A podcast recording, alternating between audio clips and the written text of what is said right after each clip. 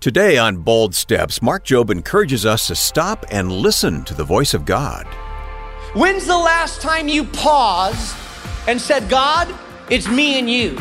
I'm not gonna talk, I'm not gonna ask, I'm just gonna stand here and I'm gonna be quiet and I'm gonna be in your presence. And I enjoy myself in that place of knowing that you are God.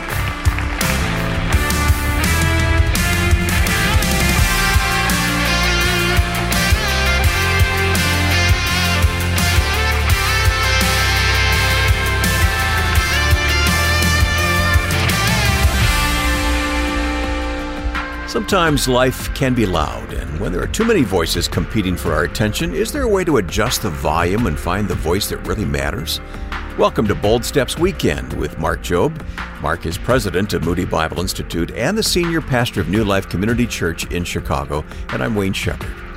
Last weekend, Mark began a message about finding and focusing on the voice of God, and today we'll continue this insightful lesson titled Turn up the God volume as we learn the essential steps that we need to take in order to hear the voice of God more clearly. This message is part of our larger study from the book of 1 Kings called Unstuck, and so without delay, let's get started. Here's Pastor Mark Jobe. It seems like you can hear the word over and over and over, and it seems like the word is just bouncing off your soul and not having any transformative power in your life. Why? Because you're hearing the word physically, but you're not hearing the word spiritually. I have an iPhone, and there's something on the iPhone called Siri. I tell you what, Siri has hearing problems, I think. Because every time I talk to Siri, she always gets my words messed up. I'll say, call my wife Dee Dee. And Siri will say, there is no hee hee in your list. Yesterday, I, I, I said, Tell my wife I'm at the restaurant already. It's called Magos. And my wife got a note that said, I'm at the restaurant Mafia. It's like, she texted me back, What does mafia mean? No, no, no, no, you got it wrong. So I know it's called a smartphone, but it's not that smart all the time. But have you ever been in a conversation with your mobile phone and you're talking to someone and then they start, Can you hear me now? That's what I do. You understand that sometimes, in order to hear clearly and have clear reception, you have to change positions. You have to get out of the place that you're at and get into a new place in order to hear. That's exactly the first point that I'm making. That if you have a lack of clarity in your reception that maybe God is asking you to get out of the position that you're at a position of pride, unforgiveness, a position of delayed obedience, a position of anger, something that's clouding your ability to hear God clearly. Get out of your cave and into a place where you can hear the voice of God. Number two, not only will you need to reposition yourself, but you also will need to turn up the God volume by responding to his sound without delay. These next verses are some of the most puzzling verses of Scripture because they're dramatic, yet oftentimes difficult to understand. Elijah was told to get out of the cave, but instead of responding to God, Elijah stays in the cave. God says, step out of your cave, but sometimes we prefer an old problem than a new solution. And some of us are more comfortable with the old, even though it's not working, than with the new, even though it could work. Some of us stay in the comfort of our problem instead of stepping out of the risk into a new situation. And so instead of obeying God, he stays in the cave, and then scripture says, and then a great and powerful wind tore the mountains apart and shattered the rocks before the Lord, but the Lord was not in the wind. And after the wind, there came an earthquake, but the Lord was not in the earthquake. And after the earthquake, there came a fire, but the Lord was not in the fire. Wind like a tornado, earthquake that shook the cave, shattered rocks, and cracked the mountains. And fire, blazing fire that consumed everything that was around it. Now, have you ever wondered why God went to all the trouble to create these divine theatrics? And that the passage emphasizes the fact that God was not in it. Think about it for a moment. God has asked Elijah to come out of the cave, and instead of obeying, he stays in the cave. And then, while he's in the cave, God sends a tornado. Now, this is not a little wind that knocks over your umbrella. This is the kind of wind that demolishes houses, the kind of wind that takes rocks, boulders, and throws them around. So while Elijah's in the cave, he hears the howling of the wind, the crashing of the rocks happening outside of the cave. This is dramatic. But God, God's not in it. Then after the wind, there's an earthquake. Imagine being inside of a cave when an earthquake is happening. In 1812, there were some miners that were in Mammoth Cave down in Kentucky area, and an earthquake happened, and they describe it as this huge roar that comes from inside of the cave as they begin to tremble and rocks begin to fall, and this noise that comes from the very belly of the cave coming out has to be horrific. But God is not in the earthquake. And then a fire, a fire where he feels the heat even from the mouth of the cave. This dramatic display of divine fire, but God, he's not in the fire. I want you to hear me well. As I pondered this and thought, well, why did God do all of this? It struck me. I believe that sometimes God has to bring about dramatic manifestations and noise to get our attention. Some of us will never listen until God grabs our attention through the dramatic. Have you ever noticed a motorcade that the president is in or a dignitary is in? There's always a car that goes up front with the flashing lights and the siren, reminding people, get out of the way, something is about to come. But the president doesn't ride in the car with the flashing lights. The president's coming behind him. The flashing lights is just to say something is on the way, be ready.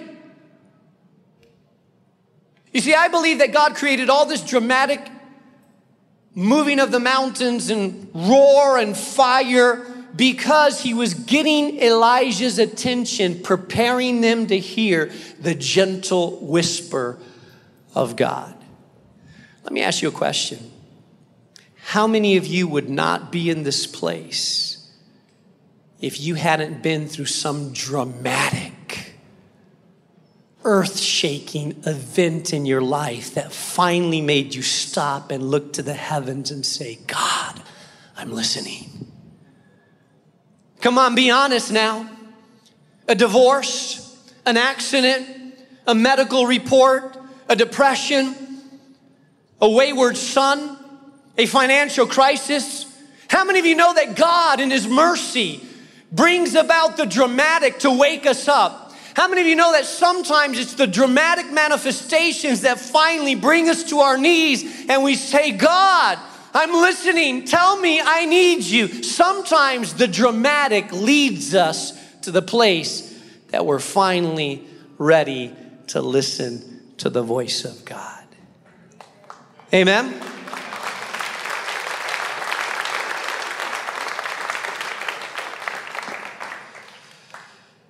Charles Spurgeon, a 19th century preacher, put it this way And now the thunder ceased and the lightning was gone and the earth was still, and the wind was hushed, and there was a dead calm. And out of the midst of the still air, they came with the Hebrews call a voice of gentle silence. As if silence had become audible, there is nothing more terrible than the awful stillness after a dreaded uproar. The wind has stopped. Elijah's trembling in the cave. And then suddenly he hears it. Oh, he's got a strain to hear it because it can barely, barely make it out. The Hebrew uses three words to describe it small, still whisper.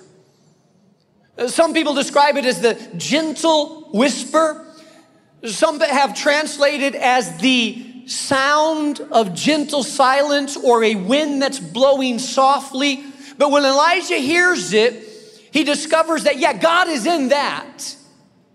He wasn't in the dramatic. Oh, he allowed the dramatic, but he wasn't in it. He's in the still small whisper of the voice. Let me tell you how God typically works. Some of us want God to work in dramatic ways, but typically what God does is the most life transforming moments aren't in the dramatic encounters, but oftentimes they're in the gentle whisper of God to our soul. Sometimes it's when everything's quiet and we're still enough to hear the voice of God. That's when God is able to speak to us. And so Elijah hears this.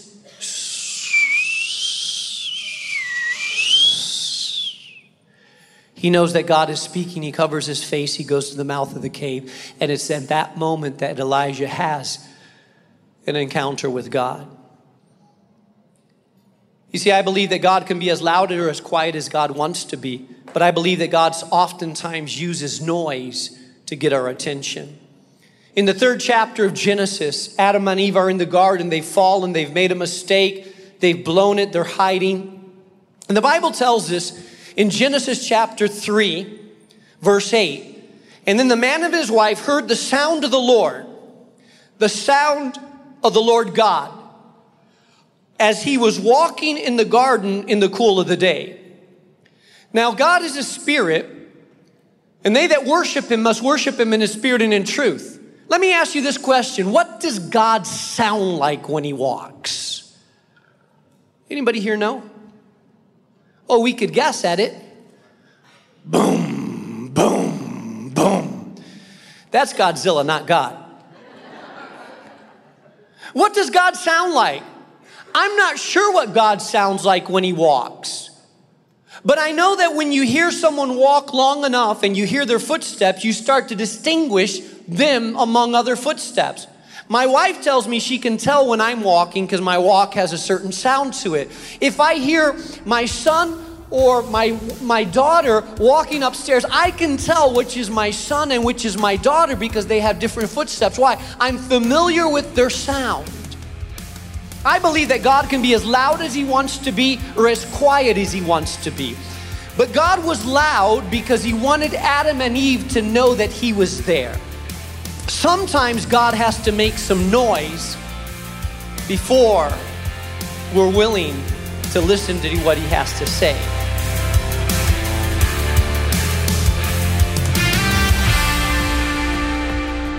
You're listening to Pastor Mark Jobe, and this is Bold Steps Weekend. We'll return to this important lesson on hearing the voice of God in just a moment, but right now, I want to encourage you to let us know how we can be praying for you and your family as we get further into this new year. Here at Bold Steps Weekend, we take the time to read every card, every letter, and email we receive because we love discovering what God is doing in your life and throughout the whole body of Christ. So reach out today and connect with us by going online to boldstepsweekend.org. Right now, let's go ahead and dive back into Mark's message titled Turn Up the God Volume.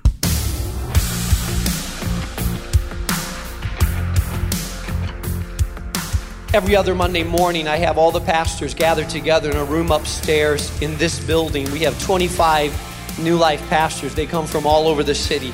And let me tell you, they are quite the characters. They're entrepreneurs. They love Jesus. They want to make things happen. They're full of energy, loving people, pioneering. They're, they're, they're out on a mission seeking to do something. So we pack into a room, 25 of us in a crowded room. And when I'm about to start the meeting, I always have the same problem. I can't get their attention. They're just talkers. Imagine a bunch of pastors that want to talk and relate and connect. And so I say, the meeting's going to start. They keep talking. So I flick the lights on and off. And then they kind of notice. And then I clap my hands. And then they kind of notice. And then I pray. And then they feel bad talking over me when I'm praying, so they all get quiet. But you see, I do those noises and make that commotion because we're about to start a meeting, something's about to be said, and they need to hear the noise before they're quiet enough to hear what is going to be said. Some of you, the best thing that could ever happen to you is the dramatic thing that happened to your life this past month, two months ago, three months ago. Some of you are here thinking that the worst thing that could happen to you happened to you six months ago, a year ago, two years ago, in the last month. And you're thinking, I'm reeling from something very difficult. And I'm going to say, for some of you, it's the best gift you could have ever received because it's that gift that allows you to look to the heavens and hear the voice of God. So you better thank God for the drama. Because without the drama, you wouldn't be listening. Lastly, number three, you need to turn up the God volume by dialing down the outside noise. It tells us that after the fire came a gentle whisper. When Elijah heard it, he pulled his cloak over his face and he went out and stood at the mouth of the cave. Then a voice said to him, What are you doing here, Elijah? See, Elijah knew intrinsically that this was the whisper of God. It wasn't dramatic and loud. There were no lightning bolts and thunder. It was the opposite of the supernatural disasters that had just taken place, but God was in it. The still small voice leading Elijah to the presence of God. You know, we live in a very chaotic world, don't we? You cannot live anywhere near Chicago or any big city. I mean, maybe if you live in Montana somewhere and you wake up in the morning and your nearest neighbor is you know, four miles away and you have no electricity and no phone and you get up and the birds are chirping, maybe it's easy to connect with God there.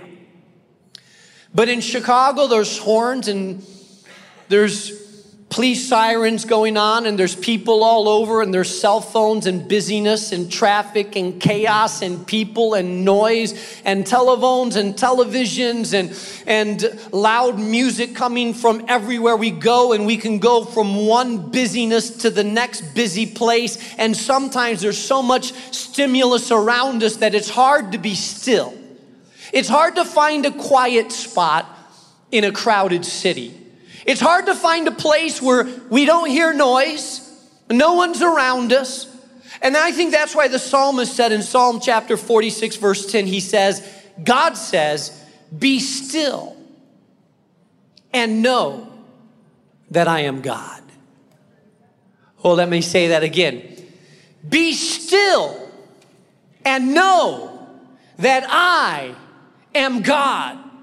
When's the last time you were still? When's the last time you paused and said, God, it's me and you? I'm not gonna talk. I'm not gonna ask. I'm just gonna stand here and I'm gonna be quiet and I'm gonna be in your presence and I'm gonna absorb the fact that you are the God of the universe, the, the sovereign Lord of all creation that you hold the worlds and the universe in the palm of your hand, that there's no one as big as you are, that you, God, orchestrate the past, the present, and the future. I'm gonna be still and just bask in the knowledge that you are God and I am not that my boss is not God, that the mayor is not God, that you alone are the sovereign God of the universe, and I enjoy myself in that place of knowing that you are God. Your soul needs that sometimes. You need to be still and know that God is God. You see, some of you, the only time that you are ever still enough to think about spiritual things is when you come to the four walls of this church and you sat down and you say, Here I am, God. I want to remember that you're God and that you're in control. Be still. Silence the voices. Turn down the music. And remember that He alone is God. A couple of years ago, two years ago, we had a public school down here, Edwards School, that was overcrowded. And so the principal and some folks came to us and they said, We're overcrowded. We would like to see if we can put our overflow classrooms in your church building. And I was like, Beautiful. I love it. And so now, if you walk in the hallways of our building by our Sunday school classrooms, Monday through Friday, there's 165 kindergarten children that are in our Sunday school classrooms. So on Sunday, we teach them about Jesus, and Monday through Friday, they teach them about reading and arithmetic. Does anybody else like that? Because I really like that thought.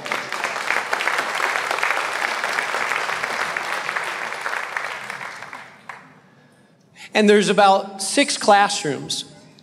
These teachers do a phenomenal job, by the way.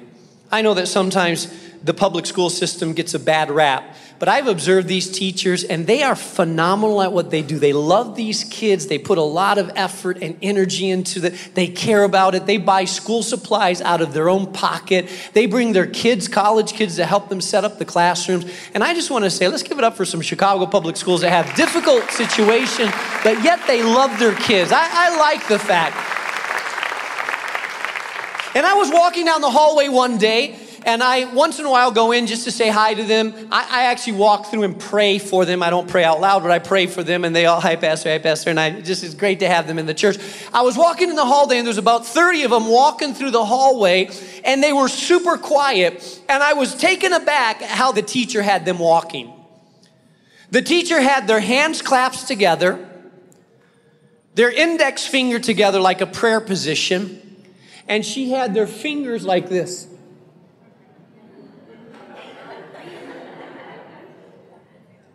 And I thought, that's genius. She's got their hands together so they can't touch each other.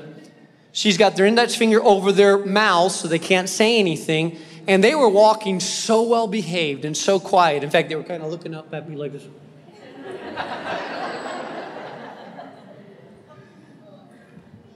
I was saying hi to them. They're just.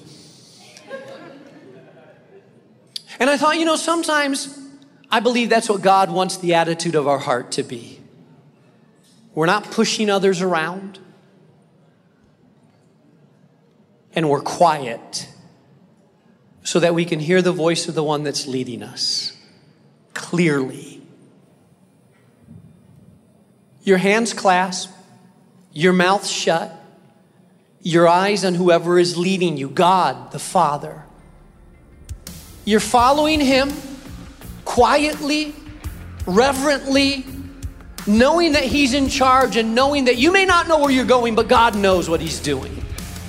You're being still and knowing that He's God, that He sees around the corners of the future, that He has a plan even though He hasn't revealed it to you yet, that He's sovereign and knows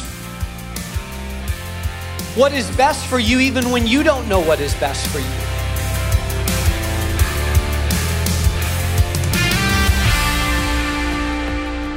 You're listening to the Bible teaching of Mark Jobe here on Bold Steps Weekend. If you joined us a little late and you need to catch up on any part of today's message, you can do that anytime by visiting our website, boldstepsweekend.org. Well, sometimes trusting in the sovereignty and goodness of God's plan can seem difficult, especially when our lives feel stuck in a rut. That's why we're offering Mark's book, Unstuck, as our latest bold action gift. Going hand in hand with our current series, this engaging resource lays out the seven key steps we need to take in order to break out of our spiritual stagnancy. So if you've been feeling as though your life has been stuck on pause, be sure to request your copy today, and we'll be happy to send you Mark's book, Unstuck, when you give a gift of any amount to support this ministry. You can send your gift and request for the book by visiting us online at boldstepsweekend.org or by giving us a call by dialing 866 535 5580. And if it's easier, send your donation in the mail. Just address your envelope to Bold Steps Weekend, 820 North LaSalle Boulevard, Chicago, Illinois 60610. Once again, that's 820 North LaSalle Boulevard, Chicago, Illinois 60610. And when you donate $30 or more each month, you'll gain access to our informative and encouraging bi weekly email, The Bold Partner Post. You'll also receive 50% off anything in the Moody Publishers catalog. Just a few of the ways we say thanks to our bold partners. So sign up today on our website. Once again, you'll find that at boldstepsweekend.org. I'm Wayne Shepherd on behalf of the entire team here at Bold Steps Weekend. Thanks for joining us. We'll see you again next weekend when Mark continues this series with a new message titled Re Envision Your Life Story. That's coming up next time on Bold Steps Weekend. Bold Steps Weekend is a production of Moody Radio, a ministry of Moody Bible Institute.